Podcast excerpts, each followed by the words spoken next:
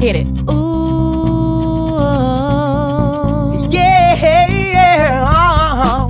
You're listening to Pod Me If You Can. This is Pod Me If You Can, Movie reviews by David and Lloyd. an Australian podcast on your favorite movies. Go to www.podme if you can.com. Welcome to Pod Me If You Can. I'm David Farrell. And I'm Lloyd Hughes. Today's film is Everest. It's uh, based loosely on, uh, well, many novels, really.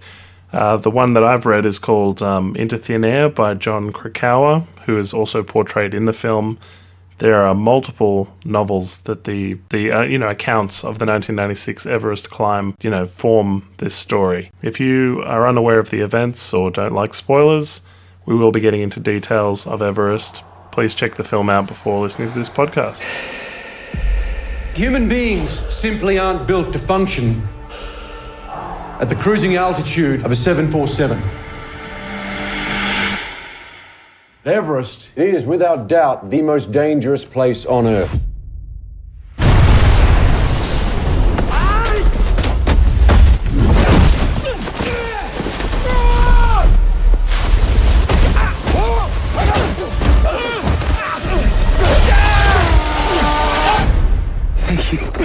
Don't do that to me again, eh?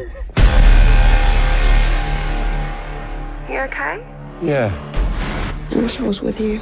One day, you, me, and that little Sarah will all go climbing together. It hurts. It's dangerous. Whoa, whoa, whoa, hey, we got you. Hold on. You're right, John. Good. Okay. All right, steady up. Woo. I gotta ask the question, you know I do. Why? I have kids. They see a regular guy can follow impossible dreams. Maybe they'll do the same. I'm on the top of Everest, Alan. We made it. All right, guys, time to go home.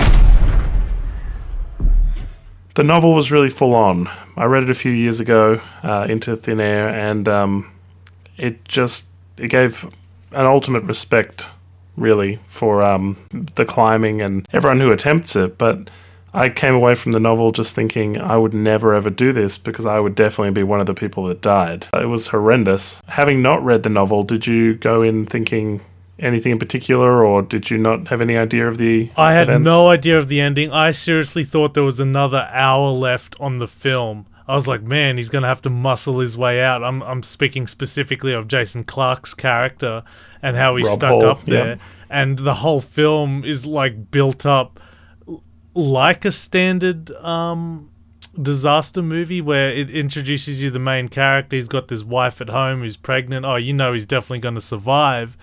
And it just ends, and I'm just like, what? You know, because I, I didn't know anything about this movie. I, I didn't read the books or anything. So I walked away from this film with a huge impression. Like, I really liked it. It's a, it's just a bare bones man on a mission movie. You have these group of guys that try to climb a mountain, a storm comes, they get stuck, and a few die. And that's it. And that's what I liked about it. And it's obviously based on a true story. That's the first thing you see when the film begins. It's getting Oscar buzz. It's got a good box office return. It's only $55 million budget, probably make a lot more than that. It has lots of uh, positive TV and marketing. It's really getting a push from, um, I think it's Universal, but I'm not 100% sure. Did you see this in 3D? I did not, no. No, Did me- you? Me either. I saw it at Hoyts Xtreme Screen. Very big, you know, their biggest screen they got there, and it was such a treat. It was really good, and I, I really wish I did see this in 3D, especially when it showed all the crevices and things like that. When they're on the edge of the um, Everest, it looked terrifying, and I think it would have been heavily amplified, much in the same vein. Like Gravity, unfortunately, I didn't see in 3D as well, and it's just like, gosh, I missed two great movies that you should probably watch in 3D. So, yeah. This um, this is a conversation we have a lot on this podcast, whether or not 3D is okay. I mean, uh, yeah. Look, I I did genuinely want to see Everest in 3D. It's just the sessions didn't line up, so couldn't this time. But I hear it's you know getting good results in IMAX as well. I'm and definitely going to see The Walk. Um, that was a trailer that played prior to Everest um, when I watched it, and that's got uh, shot by directed by Robert Zemeckis, and it's in um, 3D in um, you know shot for IMAX or something like that. So I just want another 3D experience. The best 3D experience I've had in recent memory is Pacific Rim, and that wasn't even shot in 3D. That was all post rendered. And Guillermo del Toro talks in the audio commentary of that how hard he worked. And like he tried really hard to shoot 3D and he didn't like it at all. But then in post production, he really pushed the guys um, he goes i really hope this is a great 3d experience. Because i remember coming out of the movies going man that's probably the best 3d movie i've ever seen. And i was so disappointed finding out he didn't even shoot it in 3d so i was like oh I saw the trailer for The Walk as well. I was just wondering, do you think it maybe gave away too much of the story? Because I, I kind of felt that way. You know, I also saw uh, Ron Howard's teamed up with Chris Hemsworth. I know. Again. I can't wait for that because I'm a big fan of Moby Dick, the book. Uh, I, I conquered that book finally in my early to mid 20s.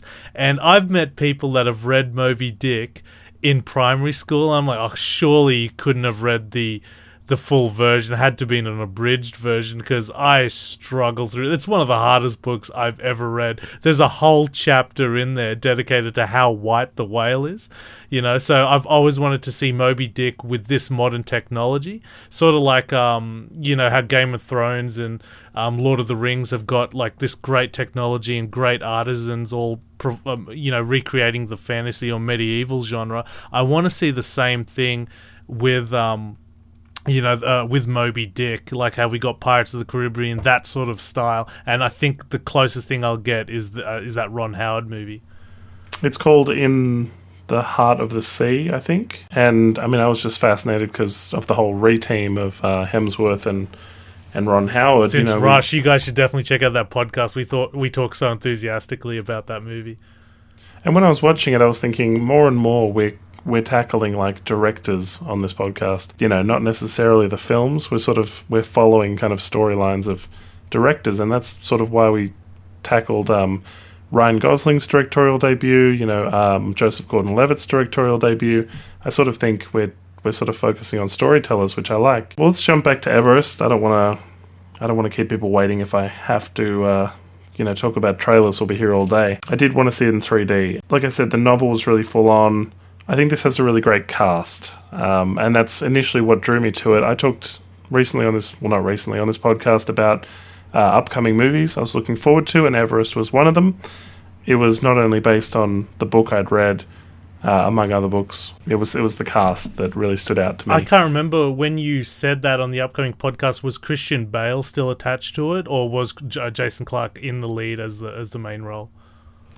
I don't think Christian Bale was attached at that stage. I did read that he was um, due to be in the podcast. Uh, sorry, in the film. It's interesting. Like people sort of joke about how he was John Connor and Jason Clarke was also John Connor. I, I really didn't like Jason Clarke's John Connor. Um, no, yeah, and, and, you guys should definitely check out that podcast as well. That was a really good one because we talk about the whole Terminator franchise.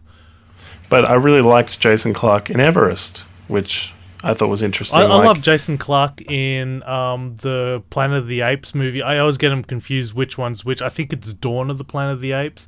Um, he played one of the main guys there, and I, I, I think he's terrific. He was also in Public Enemies, directed by Michael Mann, and he played a really good role there um, as well. So I, I, think he's a fantastic Australian actor on the rise, and it's so shocking to see him in movies like how rapid his rise has been. Like you see Everest, Jake Gyllenhaal, um, Knightley, you know, all, all all these great actors, um, and his name is attached. Like automatically, he's just there with them now, you know. And and you got Sam Worthington who preceded him um, is just in the background now. He's no longer that star power, I guess, because uh, the Avatar train sort of is over with him. Interestingly, I'm I'm doing this podcast from Melbourne, Lloyd's in Canberra, and uh, the weather in Melbourne is really picking up right now, which is creating a bit of atmosphere, no doubt, for listeners. Um, of Everest. of, of Everest, yeah. That was funny because actually I um I came home from the movie and all. I was getting in the car and it was really, really, really windy, uh, which you know created this kind of after effect from the film. And then when I got home, my daughter asked me to get her tent down and pop her tent, and so there was like this whole you know uh, lasting effect of the film. It was really weird. Just you know, popping a tent and being like, you know, we got to get to base camp and just mucking around really. But Jon Krakauer's book Into Thin Air, the few things I remember about it that really stood out. Um, one was after he got to the top, which is portrayed in this film, goes straight back to the tent and collapses through exhaustion. And you sort of, uh, they revisit him, you know, after some people have been in trouble and they need help and they open the tent and he's kind of passed out in there. And he's like, oh, I'm snowblind or whatever, right? That really s- stood out to me because all the accounts, he retells all this, uh, what happened to everybody else in the story. But from his point of view, like his first person account is that he went back to the tent and collapsed and then he got everything told to him later. Like it really kind of stood out to me like how he had to go and find out what happened to everybody because by the time he woke up some people were already dead or missing. The other one that was just haunting and i remember stopping reading the book you know talking to my wife about it was when they had the um, satellite phone and then they had that lined up with the uh, radio and they kind of patched her through to like him dying up at the top and i was just like uh, very haunted by that i stopped reading and i was just telling tess about it and just saying oh everest sounds horrible and just like you know it was a very kind of visceral experience i suppose reading the book How was that uh, compared to the film? That sp- specifically that scene. Well, I realized a little bit before it was happening, it all sort of it clicked back to me, and I was like, "Oh, I remember exactly what's about to happen." And like, um, I, I had remembered sort of who lives and dies, so I sort of knew sort of the uh, the bones of the story um, just going into it. But I suppose I had forgotten actually that Beck Weathers survived, the Josh Brolin character. So then when he got up afterwards and sort of just kind of walks himself back, and it's like a bit of a miracle, I was like, oh yeah, you know. But at the time, I was like, oh, that's right. Who, who wrote the story? Was it Josh Brolin who wrote this the book, or was it um, the reporter? Or the re- the reporter turned his article into a book called Into Thin Air, but since then there have been multiple books written about the 1996 Everest climb. Josh Brolin's character wrote one, as well as one of the doctors up there wrote one, and one of the Russian people wrote one. So all of those stories have contributed to this film. I see. Yep. Uh, when I first talked about it on the upcoming films podcast, I did think it was just based on the one I'd read. Uh, I hadn't investigated at the time, but um, it's based on quite a few, and so you sort of get a few different accounts, and uh, I mean that's probably better, makes it all uh, more authentic. It's interesting to me that everyone's bodies are literally dying when you're climbing Everest. That sounds horrendous to me, and uh, it's sort of described that way in the book as well. Why do they do it, Dave? Because it's there. Obviously, that's not the only reason. I mean, there's it's kind of a glory thing. Like, you know, why would you want to go to the moon? You know, so few people have done it. You'll be one of so so few. You know, if we actually indeed landed on the moon, no, I'm just kidding. I don't. I don't want to go uh, open up that rabbit hole. this, that's a whole nother podcast, isn't it? At the flying altitude of what is it, seven forty seven or something? Just you know that you could be up there. I suppose the beauty was kind of captured in this film. Yeah, the photography is absolutely fantastic in this movie. It that that's like again, I, I I'm really curious to see this in 3D if that is even amplified anymore. I don't think. Uh, I don't think it would be because uh, the beauty of it is just absolutely magnificent. The the photography, and I think the director, who I've only seen one film of his, Two Guns, um, if I'm pronouncing his name correctly, Baltasar Kormakur, if I'm pronouncing his name correctly, um, he I think was given this project, and I'm really impressed with how much maturity and um, you know craftsmanship he came on board with this film because just from Two Guns, it seems like this you know really typical Hollywood action movie, and then you know when I saw his name attached to Everest after seeing Everest, I'm like that guy directed this movie. This movie's really you know demands a lot from a director. You know, it's like a you need a Ron Howard to really get this movie across, but he did a great job, absolutely fantastic. And the screenwriters, uh, one of them I think did 127 hours. I think if if that's the movie where he cuts off his arm, is that right? It is. I, I can't bring myself to watch that movie. Uh, every time people go, "No, you should check it out." It's about this. I'm just like, why would I watch two hours? you know, I'm not that much of a masochist. Um, and I think they tried really hard to do everything a disaster movie isn't supposed to do. Um, you know that the. I've seen a lot of disaster movies, but the one that just keeps coming to my mind is Twister, like over and over again, and everyone hates Twister, and I absolutely love that movie. But I have to compare this movie's mindset to like the uh, action or disaster movies of the 70s, uh, late 60s and, and 70s, where you just. I, I guess the rules weren't created then, and people just die, you know, and, and everything like that. Like Dirty Dozen, um, you you feel for uh, like it, it throws you all these characters and then as they die off when they get to the chateau they're fighting the germans at the end and a, a few of them are killed off you feel for each one just dying off. You're like oh I, the only issue i had with everest was that i didn't get that as much and i think because it, the movie is very crowded with these great great characters portrayed by these great actors, and the movie just doesn't have enough time for you to get to know them, or it doesn't allow you that much time. Because when Jake Gyllenhaal appears, and I was like, oh man, what a cool character! You know, you're getting a little bit of his backstory, and it's all exhibited like in his costume, in the way he acts, the way he talks, but you just don't get to know enough about him. The Russian character, um, who doesn't get any doesn't need any oxygen um, when he goes up to the top of um, Mount um, of Everest, you know, or the South African that goes back to save um, to try and save um, uh, Jason Clarke. I barely know any of those characters, so when they died off. I was, uh, you know, it just wasn't as much of an impact uh, as the uh, characters that died off in the Dirty Dozen for me, and I think that's largely because the movie just didn't give you that time to get to know them. I gotta say, I really enjoyed Everest, but I also think that's because I read the book. Yeah, so you know a lot of the backstory. Yeah, and did did you think Doug the postman, played by John Hawkes, his death was dramatic? Like he doesn't clip himself on, he gets told to stay there waiting, and then as he starts to move, he just falls off. It was sad. Yeah, but I I only knew Josh Brolin, Jason Clarke, and um and that character Doug well. That they're the only characters I felt like I knew well. And I, I think the director did a really good job casting these top of the line actors because you he, I think he knew that you were only going to see these characters these uh, um you weren't going to see everything about these characters. So he relied so much on the actors to bring so much life on screen. But I, I just don't think that was enough. I think we needed just a little bit more talk on their backstory maybe a little just you know, just to get to know them, to differentiate them. Because there was a point where I was like going, okay, the Asian girl I think has a yellow jacket. You know what I mean? And when I only knew she died, she didn't make it back to the um the tense was when Josh Brolin stands up and you see the the girl's arm stiffen, like you know, obviously she's dead in the snow. I'm like, oh, so the Asian girl didn't make it back. You know, just got a bit confusing, confusing amidst the blizzard of the um, ice storm. I suppose, yeah, they're all dressed, you know, face blocking masks and everything. Uh, Jake Gyllenhaal did have a recognizable beanie. It said Mount Everest 1996, kind of relying on them removing their masks and talking on the radios to sort of remember who they are. Yeah, that I remember before it happened as well. The Japanese woman you mentioned, you know, not making it, and I was just like, oh, that's right.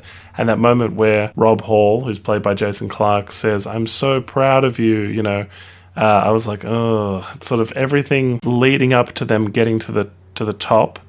Um, uh, it swells with this, you know, music and pride, and I got really emotional when they made it, and it was like great, but also because I knew how many of them were about to die. I think that affected me more. The um, the phone call with Keira Knightley was huge, though. I thought they really nailed that scene. It was probably one of my favorites. Just the emotional weight of the pregnant woman at home and the you know, husband who's definitely not coming back. Um, you see, I didn't know he was not coming back.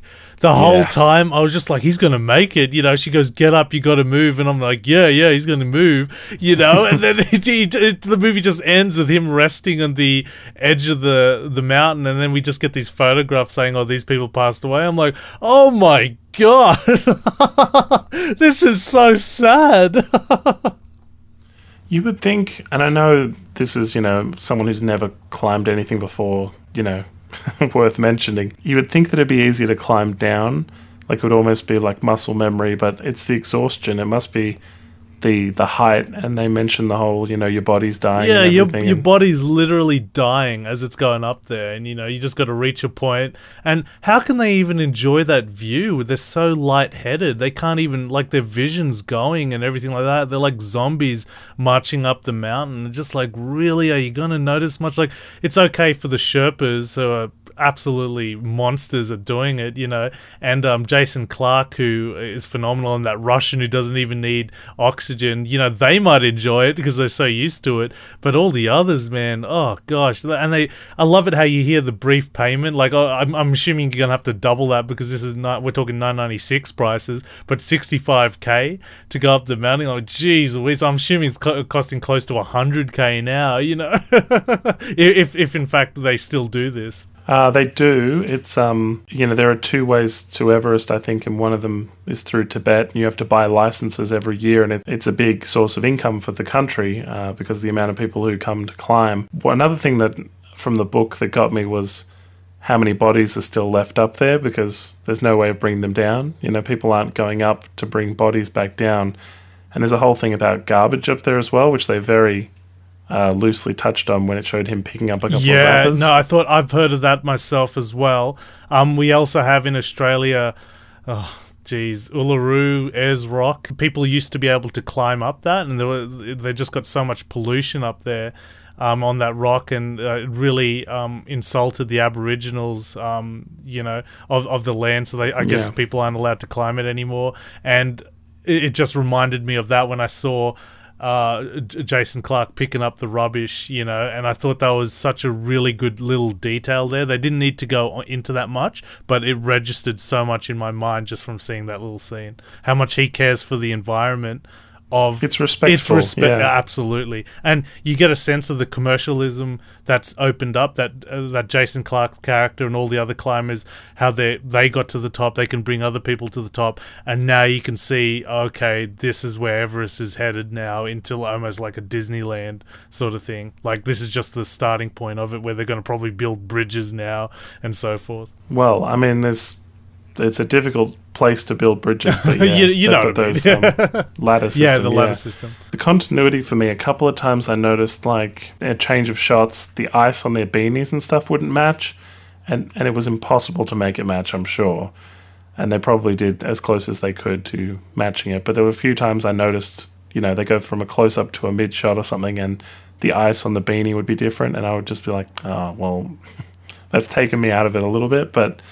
It was all very minor stuff. I love it how Um, there was like again it didn't fall into the typical disaster movie. I'm sure I, I just feel like if it was done by a Hollywood a typical Hollywood director, we'd have all these crazy moments. Like there was no social villain in this movie. I thought Josh Brolin was gonna be that social villain, like was gonna cause some issue up ahead. Like no one was the villain here. And even the South African who defied Jason Clarke's um, request that they all work together so you know they, they can schedule it better so they're not all lining up at the ladder and he defies him. You think oh maybe he might be a villain. No he's in fact a really good guy tries to go back and saves them which costs them you know their life. And uh, when um, Josh Brolin tries to cross that ladder, and then um, a, a kind of avalanche um, falls next to him, and he slips on the ladder, and then Jason Clarke has to go out to help him. That would have been a mini action sequence with music going, and you know, um, Jason Clarke running to the rescue. Instead, it's just treated as a matter of fact, and that's what I really loved about this movie. Again, it's bare bones,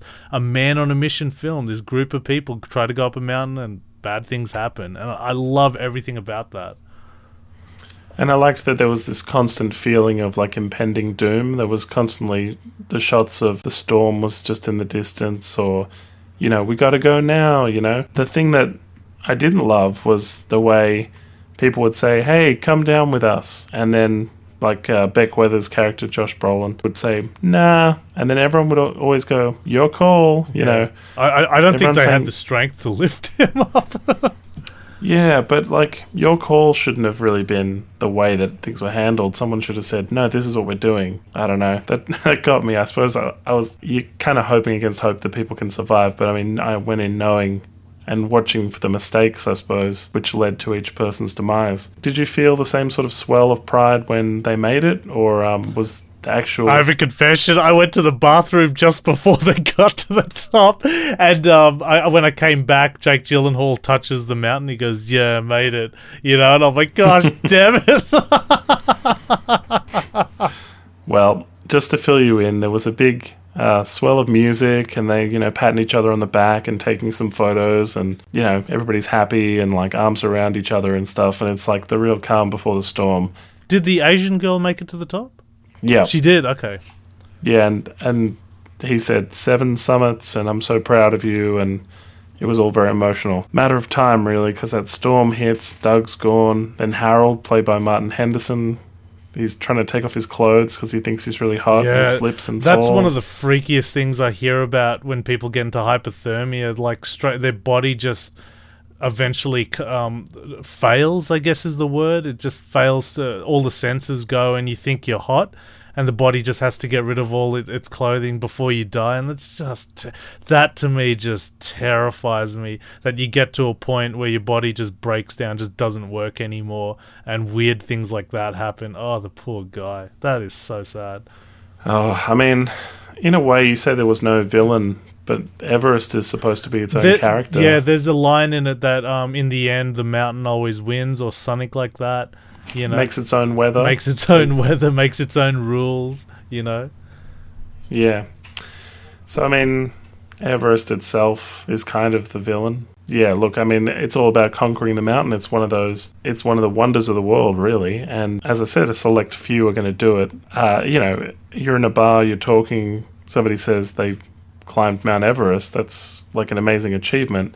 People who climb Mount Everest can then, you know, obviously write a book about it, be a motivational speaker. There's like, you know, it changes your life, I'm sure. Also, it got me thinking like they didn't tell their wives, you know, necessarily. Uh, Beck Weathers didn't tell his wife, which is played by Robin Wright. And Keira Knightley, you know, knew that Rob Hall was climbing, you know, Keira Knightley's character, Jan, knew that Rob Hall was climbing the mountain even though she's pregnant with his baby and there's all this risk involved. But it's their passion. So it's kind of like, you know, their women understand that this is, well, except for John Hawkes, who's divorced, his character they kind of understand their passion and therefore are like letting them pursue their passion even if it leads to their death. yeah, I got that with Jake Gyllenhaal as well. Although I didn't get much of his backstory or his relationships, but he he was a guy that just fell in love with what he did, and he was, you know, um, he was going to die there. And I think in a dark sense, he knew that was going to happen. Like um, he was really sick and should have turned around, but there was just something in him that you know, no, this I understand what's happening. My body's failing, but I I got to keep going with this. Yeah. Well, I mean, they climb it that many times or whatever, so you sort of know. Yeah. But it's kind of, it's one of those things too where, you know, you look at Siegfried and Roy, right? And you say, okay, they're taming lions, uh, tigers, whatever. And you can kind of put odds on whether or not they'll ever be attacked by the uh, the tigers, you know? And Yeah. the odds you would think would be that they would eventually be attacked. For me, it's kind of like the same thing. You know, the more risk, or the risk increases rather, the more times you do this dangerous thing.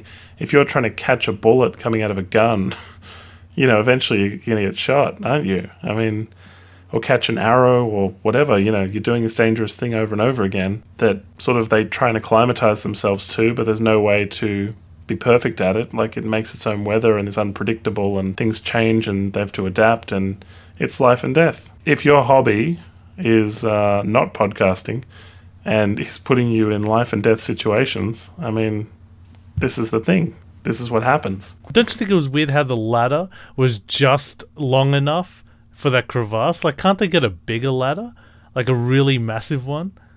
I think that I mean they'd measure it out. They'd sort of go, it's this many ladders, and then they'd kind of fix it to things at either end. I would think that it would be like ladders would be at a premium. Everything's really heavy up there, so they sort of do the most they need to for it to be secure. I don't know. It supported two people, so you know how um, icebergs like sometimes shift. I was more worried that like the ice on the mountain would shift and then uh, the ladder would just kind of no longer be secure or or just fall, trapping them, I suppose. But there were also ropes and stuff around it, so I mean you can't really tell what kind of pulley system they've got going on there. I'm assuming the South Africans had made it just before Jason Clarke and Jake Gyllenhaal's team had got up there. What's the deal? Like, did the South Africans go the same route? Like, how did they get past the part where Jake Gyllenhaal? Oh, sorry, where um Jason Clarke had to wait so long for new ropes to be attached. Uh, I couldn't tell you. Um, So they didn't explain that in the book, or you just can't remember. Well, I'm just trying to remember, but didn't two or three of them like pass them on the way back down? Oh, I can't remember. Do you saying mean the there was South a Africans? bottleneck? Maybe. Um, I can't remember exactly, but I, I don't know if they made the summit or not. Again, I went to the bathroom around there. I, ca- I can't recall. There was a part where some some people were going down past them, and they said, you know, weather's turning or whatever. We're not going to be able to do it, and they were giving up. Like people were making calls. You know, they were up on the mountain, and they were saying, "No, give up." It's interesting. Like I, I, I really enjoyed the the postman Doug. His whole backstory. yeah. How he was inspiring people, and Yeah, he, well, th- those characters were given those moments to allow you um, to get to know them, and especially with Josh Brolin's character, with his wife and his kids, and it shows you a brief flashback of his wife and his kids, and his wife telling him to get up to um, uh, Josh Brolin's character, and he gets up, and that's like his inspiration to find his way back to the camp, and he loses his nose, a few of his fingers, and things like that um, I wish they gave you that sort of same similar sort of detail to the others as well. That was the only fault in this movie I, I felt because um, you say Doug, you say Josh Brolin. I, I understand those characters, but if you say the Asian character, you say the South African character, I'm like, oh yeah, those characters. Yeah, I guess it was pretty sad how they died. You know, I didn't feel that uh, as much for them as I did for the uh, for the other characters. fair enough. Uh, as I said, I got more detail from the book, so it sort of it went a bit deeper. But uh, it's fair enough. Um, if you took this film and you replaced all the actors with unknowns, do you think it would be better or worse? I think it'll be worse because again, the, each character wasn't given enough time for you to get to know their backstory. So because you were with these great actors who brought so much to the role, um, like especially Keira Knightley, she just had such a great presence. Um, in that role, Emily Watson, fantastic as well. And so, if you had nobodies, I don't think they would have carried the same weight, and you wouldn't have cared for them as much. So I think it was very important that they did surround this film with an elite cast.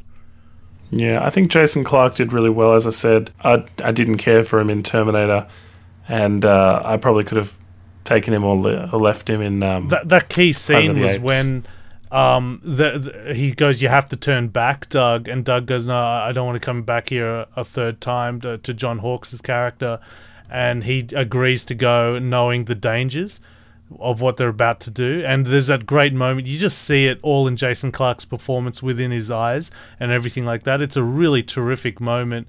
And he decides, okay, let, let's do this. And he get, takes a photo, puts it all back, and goes, come on, we got to go. And he refuses to leave. He's constantly dragging him. You know, it's just such a great character. Hmm. Well, I mean, it was right there.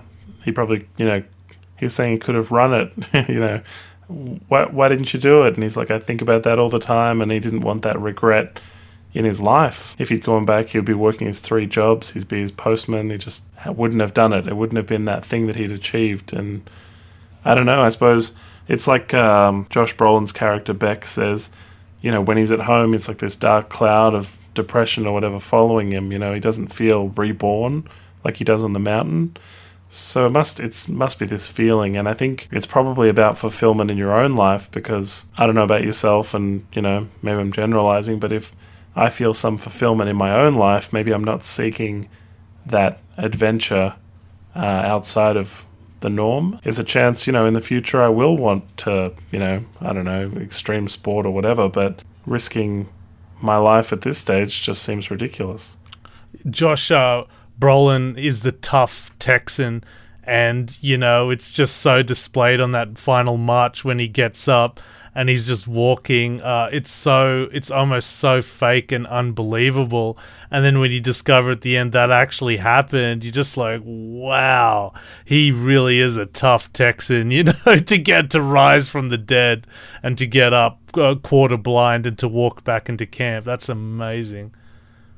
I felt really sorry for the the female doctor who's it was her first time up there that that was her first expedition you know all of them having to listen to the Keira Knightley Jason Clarke phone relay scene uh, they're all crying you know and it was just like if he had, if Jason Clarke had just left Doug there right away and just goes, look, I'll come back with the oxygen tank, there's a good chance he could have survived. That's the thing that gets me. But he was just like, I can't leave him there. And then when he does decide to go, I got to go. It's too late. Yeah, I just th- that's all feels like it's been done for the movie though because We don't know. we wouldn't know. Yeah. He probably did say to them over the radio, "Doug's gone," and then he was trapped there. But all the rest is, you know, fiction. Like Sure. they've got to they've got to put in those scenes and lines to make the movie make sense. But we'll never know. I Um, thought what- Sam what- Worthington's character was going to go up there because he comes back down. He just like right, I know. Be and all he hero. do- yeah, all he does is hold the radio. I'm just like, well, um, you know, Emily Watson could have done that. But it was really cold up there. In his defense, like it was just such a weird character. Like he was there spotting them. He goes, right, it's all right. I'm coming. I'm coming. You know, and I'm like, okay, he's coming, and he sits down. He's on the radio, just like, well, what's he gonna do? He just suggested get his wife on the phone. If there's anyone who can push him to go, it's her.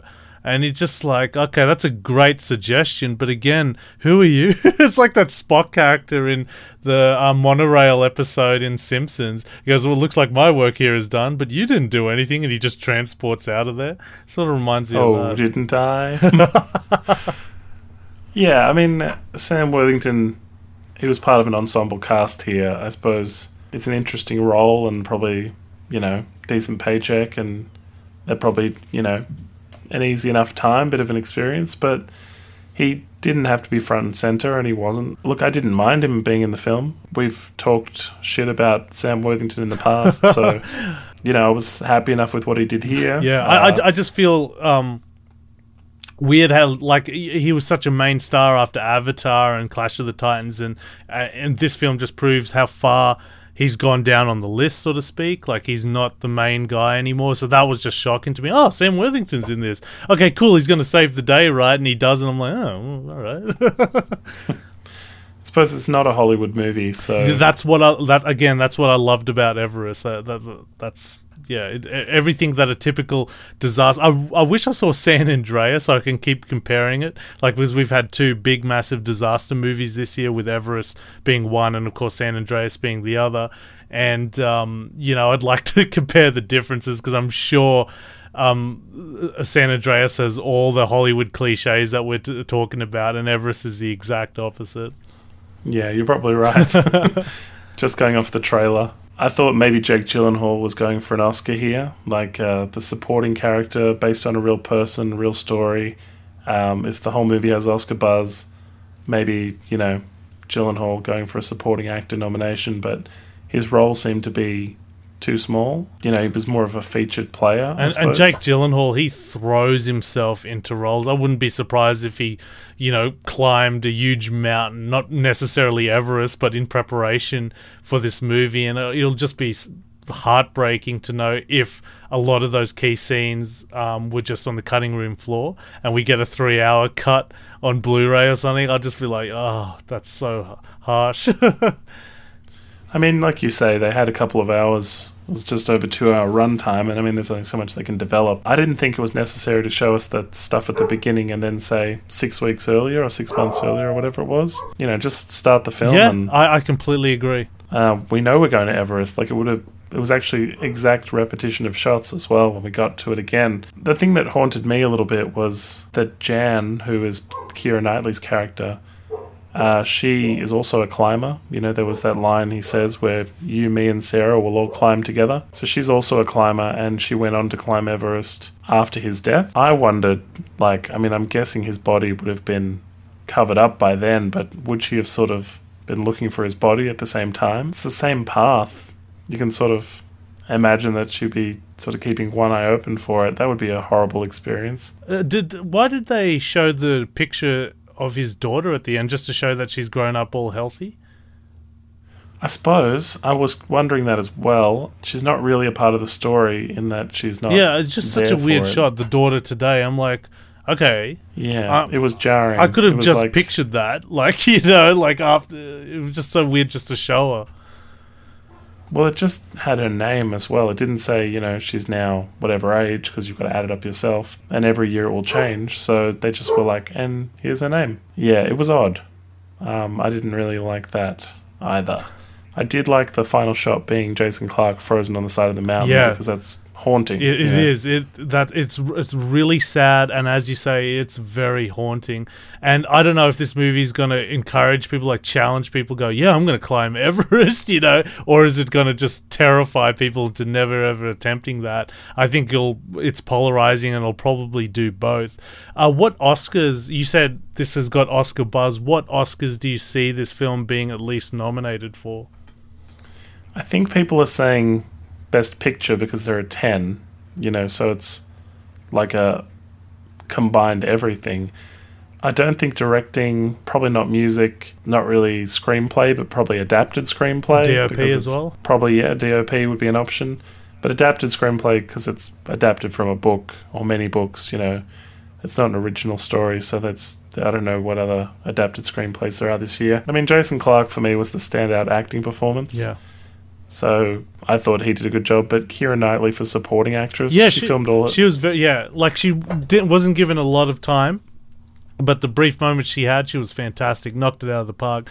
And we talk up Keira Knightley heavily in our Dangerous Method podcast, the Cronenberg film, where we just thought, wow, you know, she's willing, she wants to be an actress. You know, she isn't just a pretty face; she is an actress.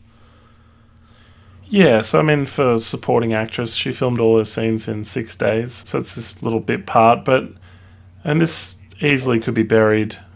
Pardon the pun, I suppose. Like in all the other films that are coming out, and there are a lot of them. So you're happy with the adaptation of the book? Like you felt, wow, that's a really good adaptation because you obviously the book had such an impression on, on you that when you saw the film being made, you were like, wow, I'm I'm going to look forward to that, and you put that in our upcoming podcast. How do you feel? Like, was it adapted well?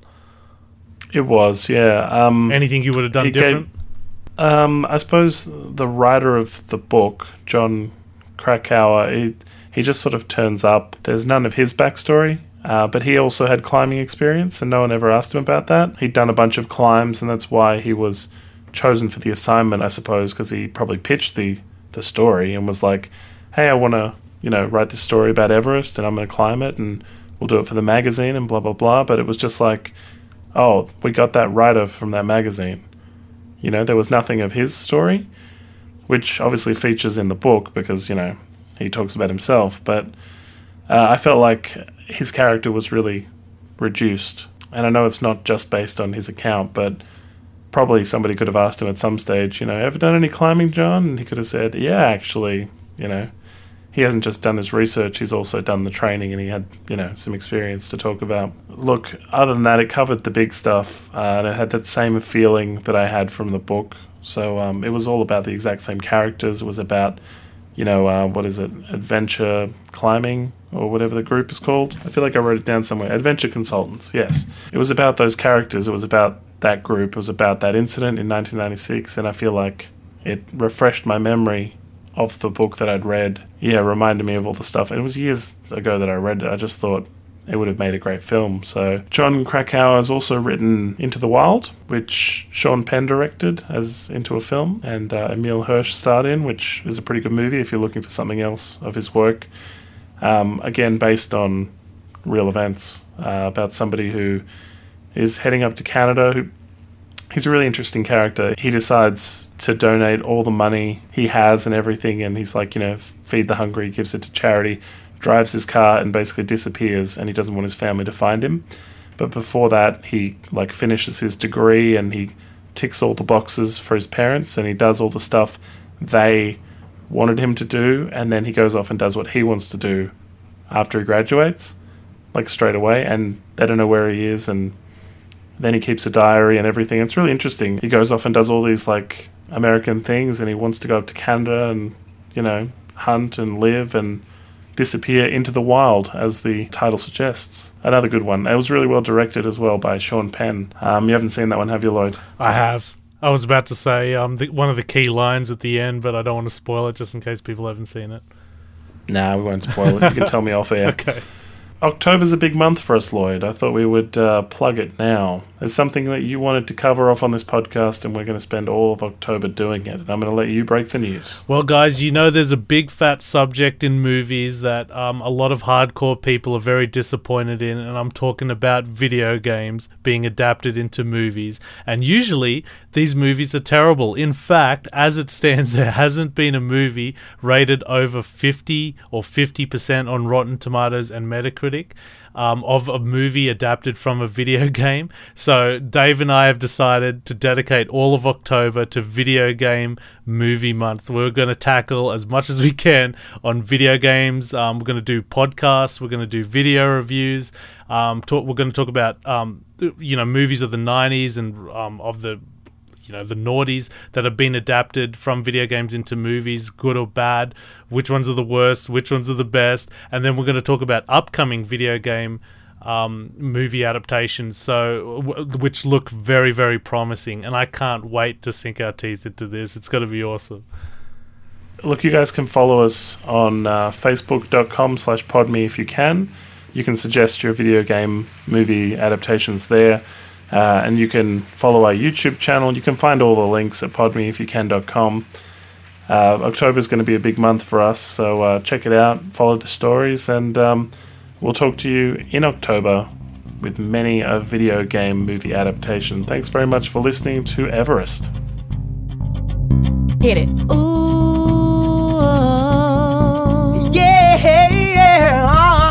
Thank you for listening. Please like us on Facebook and follow us on Twitter. Go to www.podmeifyoucan.com. Pod Me If You Can. Movie reviews.